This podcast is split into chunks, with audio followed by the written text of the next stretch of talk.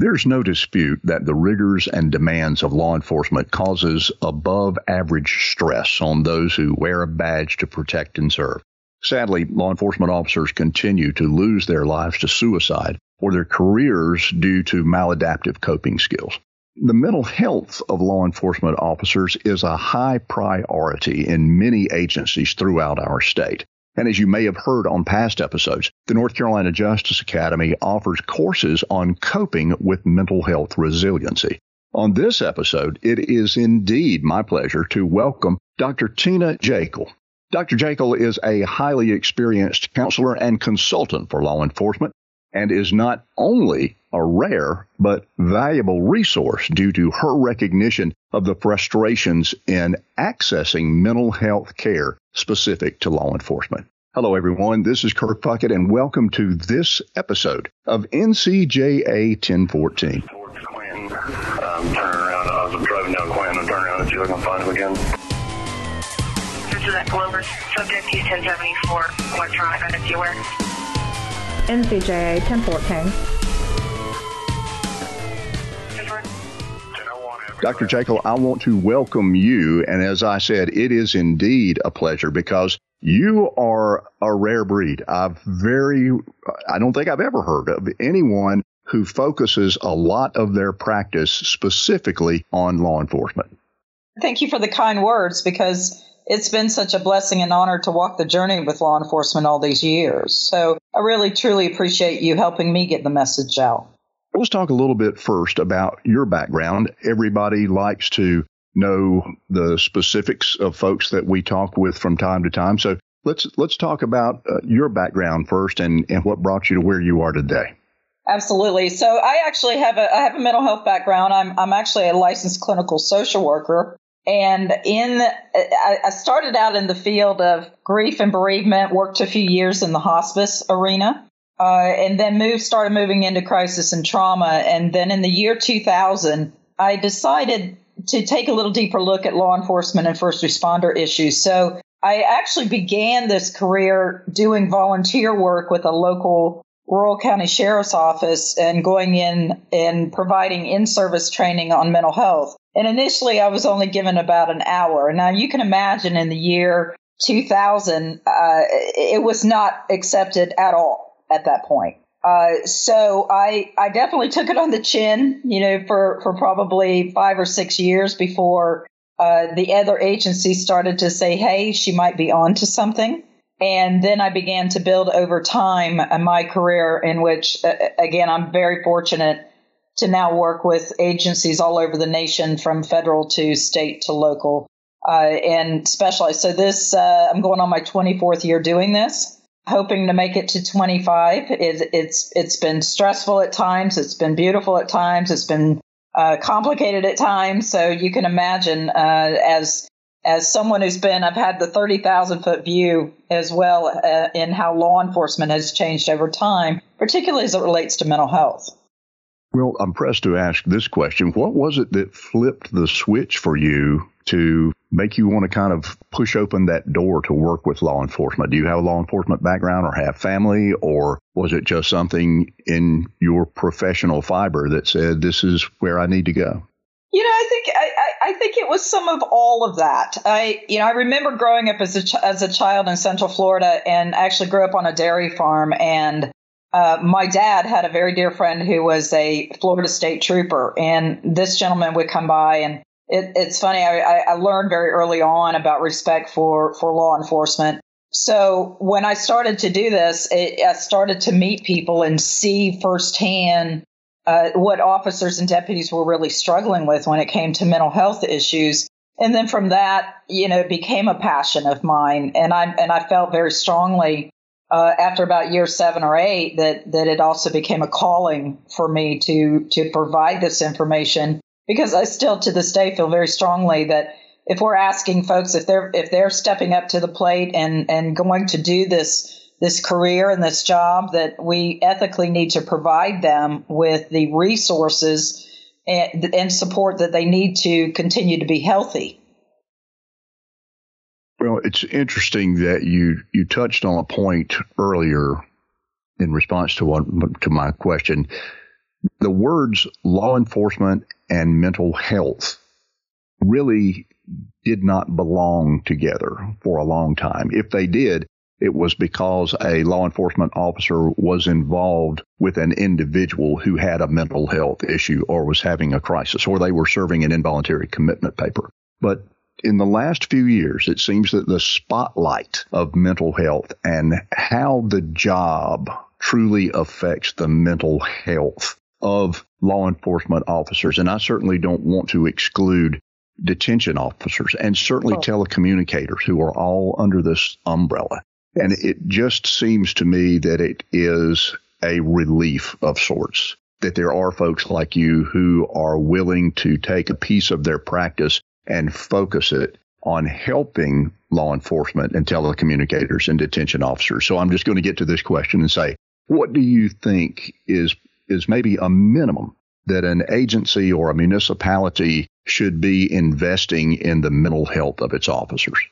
Well, first of all, I agree with you completely that we can't we can't leave out those other uh, those other roles within law enforcement because uh, you know we've done that traditionally for far too long, and it's just it's it's not a good thing. We have to make sure that we are have a have a whole room view, so to speak, about who is out there providing this. And, you know, and, and in my work, uh, I, I, as I mentioned, I work with several agencies, but my primary agency is actually the Jacksonville Sheriff's Office here in Jacksonville, Florida.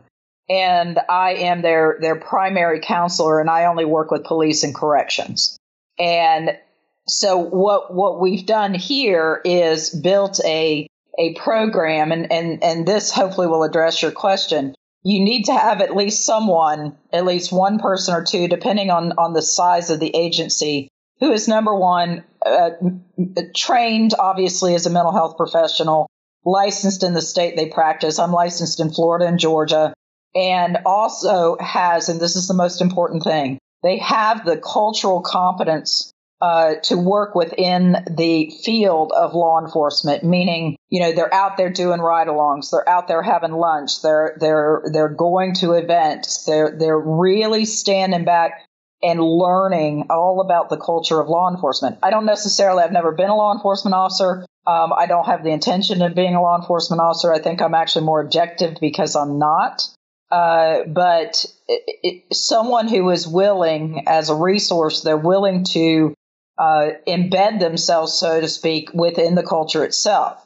So, as a minimum, I believe that agencies need to provide for that type of person or persons. Now, here's the challenge. There's been so much reliance all of these years on this idea of a employee assistance program or EAP program. I am not in any way downing that type of program, but the challenges we continue to face from my perspective uh, as a as a specialist in this field is that it's very easy to hand an officer a a, a number, a one eight hundred number, and say we have EAP. Go from there. And the and the there's always going to be a question of whether or not the clinician on the other end has any knowledge whatsoever, uh, again, or competency in understanding the issues that law enforcement face. I've had officers actually tell me they go and see see these folks and they feel like they've traumatized the clinician with some of the, the, the stories they share.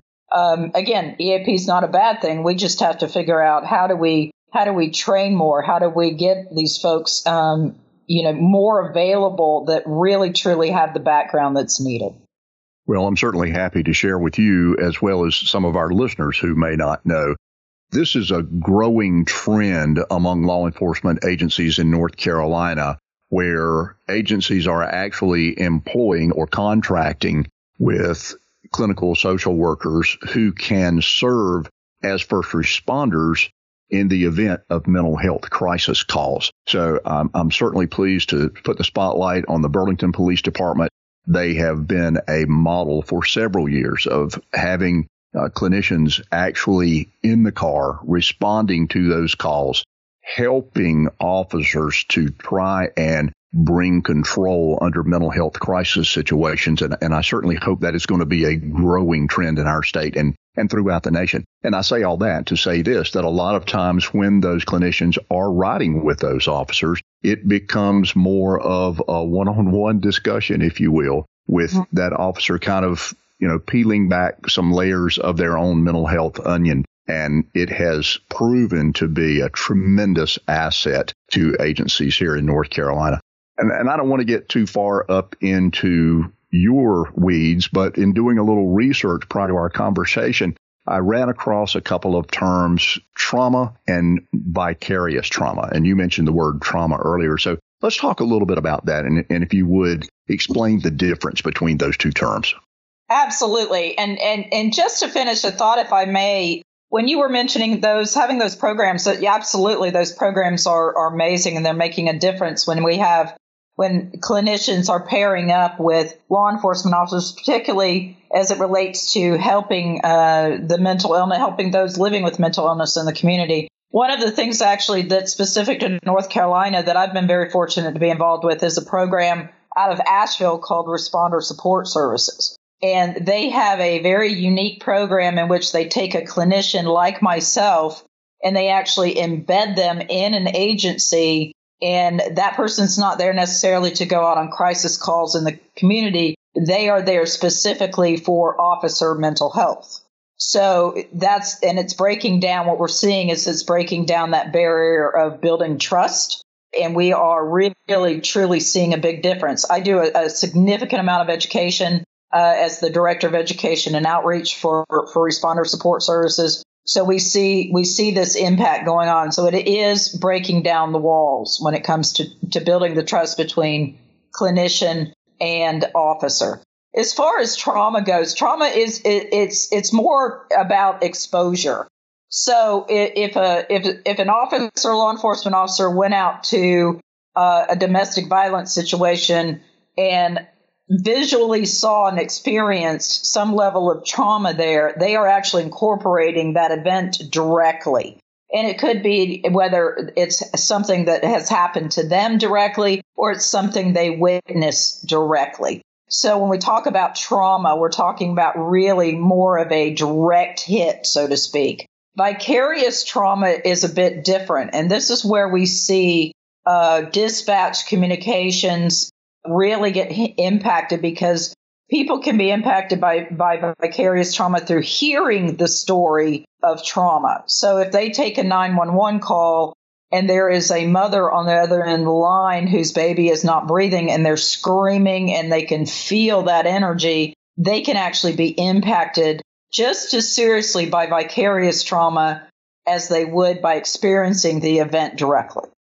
Well, you touched on this a little bit in, in finishing out my thought, which thanks, I need all the help I can get sometimes about EAP and about handing folks a number. So let's, let's drill down on that just a little bit. If an officer, detention officer, telecommunicator, whomever, somewhere in the first responder umbrella needs mental health assistance, what resources should they be looking for and how do they get those best connected?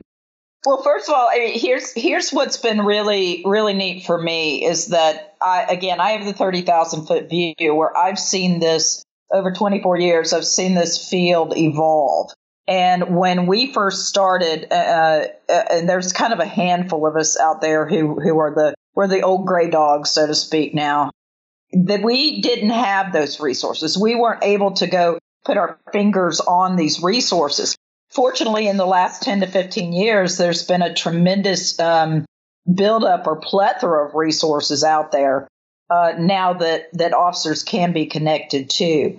Obviously, you know, in a suicide situation, um, 988 is very important. Um, Safe Call Now uh, does a great deal of work, and you know, I'm happy if you ever want to post anything on your on your website. I'm happy to send you resources. But literally, there is a plethora that somebody actually could sit down, an officer, and just put mental health resources in officers, and you're going to get so many, so many agencies out there now, and organizations and nonprofits. So, you know, it gives me some peace of mind to know that when I leave the field, uh, there there are. So, IACP puts out a list every year. Um, they put out a lot, great deal of information. They do an officer wellness um, symposium every year. So it's just there's thousands upon thousands out there. And I guess it's safe to say, and I'm going to go ahead and throw my own gender under the bus. We're the worst when it comes to ignoring things, no matter what it is. You know, a, a small pain in the back. Well, that'll work itself out or it'll go away. or whatever that pain may be, we have tendency to want to put it off rather than seeking help for it. And I guess it's safe to say that particularly when it comes to mental health, that's really not something that is self-treated, is it? I I agree, and I you know I, it it brings to mind yesterday I actually had a corrections officer come to see me, and for the first twenty minutes, uh, you know, it was I don't know why I'm here. I'm not supposed to be talking about this. You know, it's and and just you know you're the the mindset that has been beaten into law enforcement and and as you said your own gender over time that it that it's it's not okay to to discuss these difficult issues. And I physically watched this man go from not wanting to say anything to the point of by the end of it he said i have never felt better in my life. I feel like i just came in here and just put it all out there. And i said that's you know that's exactly what's healthy so again yeah i mean the the the stigma still does still exist i believe these are top down programs I, my my best programs particularly as it relates to peer support are the ones in which the commanders and leaders stand up and say, hey, listen, we got you. Here we've got these resources. We're doing everything we can. But it, but it also starts at the beginning. i have been, that's been my platform for many years. We have to start at the beginning, not wait 10, 15 years down the road for someone to get so completely burnt uh, that they're willing to, they're willing to walk away from a career that they actually like so, you know, again, as a best practices model, we've been very fortunate in Jacksonville Sheriff's Office where I go in and I teach an eight hour course on, on mental health, resiliency, stress, PTSD, etc. to all of the police and corrections recruits before they ever leave the academy. So the idea is not only do they get that information ahead of time, they also connect with me so when they're out there, they have my number handy and are able to just go ahead and uh, build the trust with me early and move forward. And it's working. I mean, we're thrilled to say I've been with them five years. Uh, and uh, the other thing we've been able to do, and I think other agencies could take a, you know, could take a learning lesson from this, is we have to do more for officers that have been in shootings. There's still a lot of stigma about, again, discussing how they feel, what they feel, what they're going through following a shooting. And unfortunately, shootings are up. Uh, we created a an officer involved shooting peer team at the Jacksonville Sheriff's Office about a year and a half ago, in which I have 25 peers that I I, I selected with the agency's assistance, and we I train them, I oversee them. So when an officer goes through a shooting, we pair them up with somebody who's also been through the same process, and they follow them uh, long term and provide support. If they need more than peer support, they can always come see me. So I join in the journey with them. I do not replace their peer. It is uh, it's something that I just absolutely and, and incredibly blessed to be a part of. Well, and Dr. Jaeckle, that's such a valuable resource that a lot of people don't think about. It's, you know, we go to the call, we respond, we do what we need to do, we leave, we go to the next call. But every now and then, as you mentioned, shootings are up, officer involved shootings are up. Just the things that cops see on a daily basis that kind of stick in the back of their minds, not only for the remainder of that shift, but maybe the remainder of that week or the rest of the month. Being able to, I guess to put this in a term, because I'm not a clinician, the post trauma events, to be able to sit down with people and talk that situation out, whatever it was that you saw or that you heard or whatever the event was that left a scar. I mean, again, how important is it just to sit down with someone and talk about that, but more specifically, someone like you? Well, I think it's absolutely it's absolutely instrumental in in their overall adjustment. Uh, it's also recognition that uh, a lot of what they are going through are normal reactions to an abnormal event. And even though we see more shootings, it still is not within the realm of everyday law enforcement work to go out and have to get involved in the use of deadly force.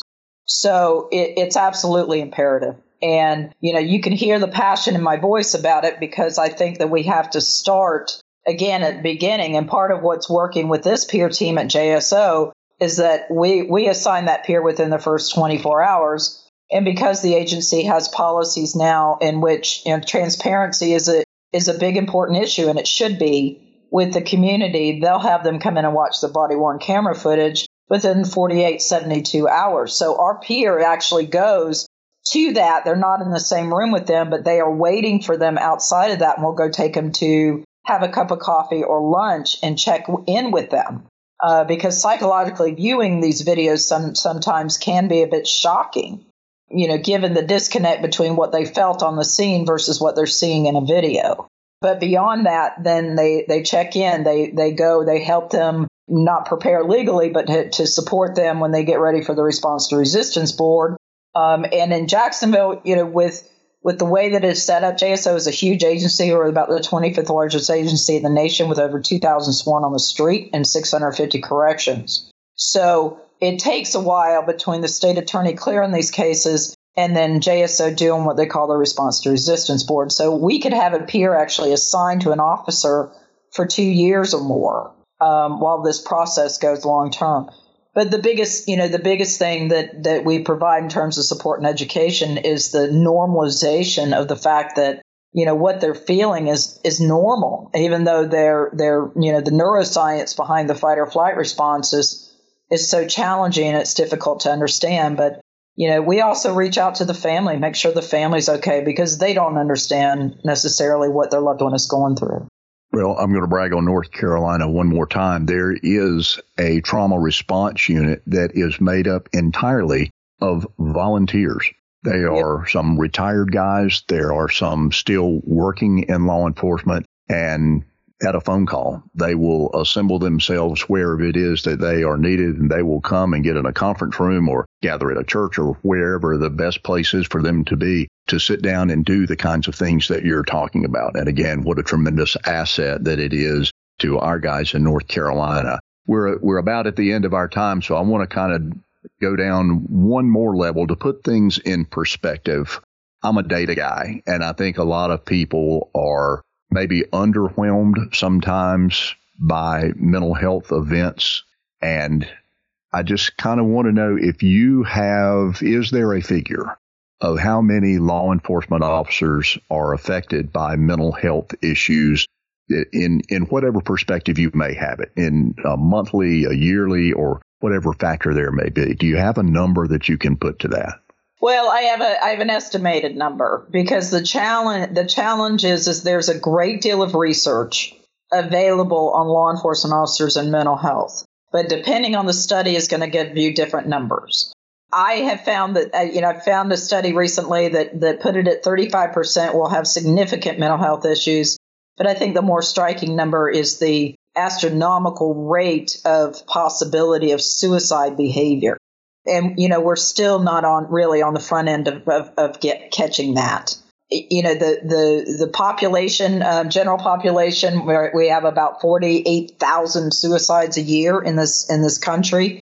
Uh, but unfortunately with law enforcement we see sometimes 3 to 4 times greater risk for suicide behavior. And the numbers is still hard to track those numbers because certain agencies will not submit the the information um, of course, out of out of shame, out of concern, out of protection for family, etc. But I, I I will say this, and I'll leave you with this thought. I'm optimistic at where we're going. Um, again, I've I've got I've had the bird, bird's eye view over 24 years, and we have come a long way. It was not when I got into this field. It was not ever a conversation anybody wanted to have, and I actually remember having backwoods conversations, so to speak, in, in rooms, you know, where nobody even wanted to be seen near me for fear of being labeled, stigmatized, etc. So the fact that we're having this conversation today is is a big win. And that is a great thought for us to depart with. Thank you so much for the time that you put into spending with us and, and sharing your knowledge on the subject of law enforcement and mental health wonderful conversation. Thank you, sir.